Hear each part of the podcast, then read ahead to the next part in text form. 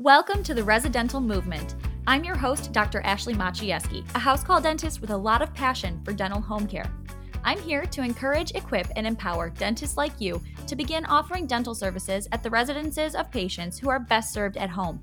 Listen in as we talk dentistry, business, ethics, mindset, and more, and learn how you can become a part of the residential movement.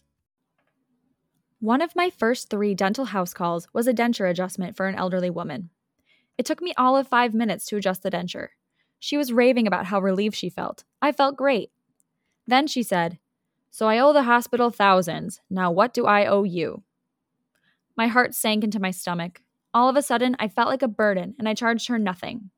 I told her to just take my business card and tell all of her friends about me. Guys, this woman was pushing 100 years old, and she was homebound. She told me herself that most of her friends were no longer with us. She was a wonderful lady, but probably not the best source of word of mouth marketing, right? So, after helping this woman, I left her home with less material than I arrived with, with dirty instruments, feeling guilty, and with no cash in hand. I told myself, well, it was only a short appointment as if that justified the free dental house call. That wasn't even the final time something like this happened. The truth is, I didn't charge my first three patients. Yep, I drove to their residences, did dental work in their homes, and couldn't bring myself to charge them a single penny.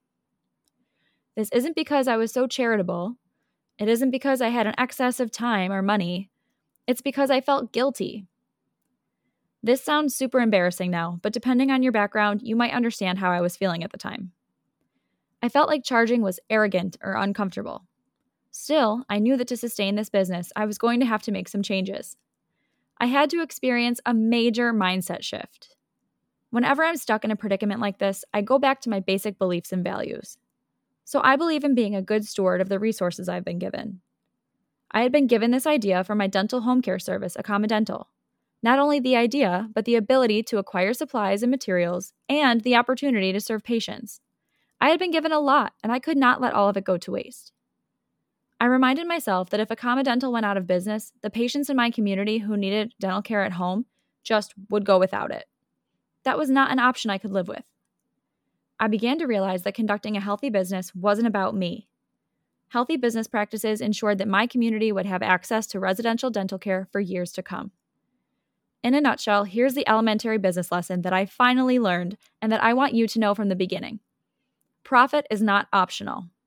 If you truly believe that the world needs your dental home care services, you need to make sure that your business is healthy and sustainable. If you want your business to serve people indefinitely, you must be a good steward of your resources. In order to do this, you must understand and honor the value of your resources, like your time and your skills. Ultimately, this means charging what you're worth. If you're still struggling with understanding the value of dental home care, stay with me for a bit. You know that home care dental practices run completely differently than traditional dental practices. If not, check out episode 2 for a full rundown on the differences between the two models. One of the most obvious logistical differences is the timing of patient visits. Depending on the procedure and cooperation level of the patient, dental house calls can take anywhere between 45 minutes and 2 hours. Now, when I work in public health, in two hours, I see four or five of my own scheduled patients, plus do at least two hygiene exams. Maybe in your office, you see even more patients in two hours. When the business model is based on production, it's important to jam pack every minute. Obviously, a dental house call is less efficient, but the service doesn't exist to be efficient. It exists to meet a need. So, one justification for the rate of dental home care is the opportunity cost alone. Still need convincing? Let's keep going. So let's say you're popping over to a patient's house for a denture adjustment. You spend a little time setting up there and catching up with the patient and his family. You review his medical history, pop in the denture with some PIP, whip out the articulating paper, make a little adjustment here and there, review care instructions, clean up, and head out. You might be in and out in about 45 minutes or less, short and sweet. That patient and their family just had a wonderful, valuable interaction with you. But remember, that 45 minute interaction with the patient was actually only a fraction of the amount of time you spent on that appointment. Before that visit, you packed your suitcase, picked up the case from the lab, and drove to that person's house. Afterward, you drove back home, you wrote notes, and you sterilized instruments. Furthermore, don't forget about all of the years it took you to acquire skills to be able to do that appointment in 45 minutes. So, house call dentists need to charge not only for the specific procedure, but the total amount of time spent preparing for that appointment. I hope you're understanding the value of dental home care. I'm grateful that I was able to start seeing things from a different perspective. I finally began embracing healthy business practices. It's made Akama Dental secure and strong. I should mention that at this time, dental insurance doesn't cover house calls, and reimbursements for procedures are not high enough to sustain this business model. In my opinion, dental home care services have to be fee for service.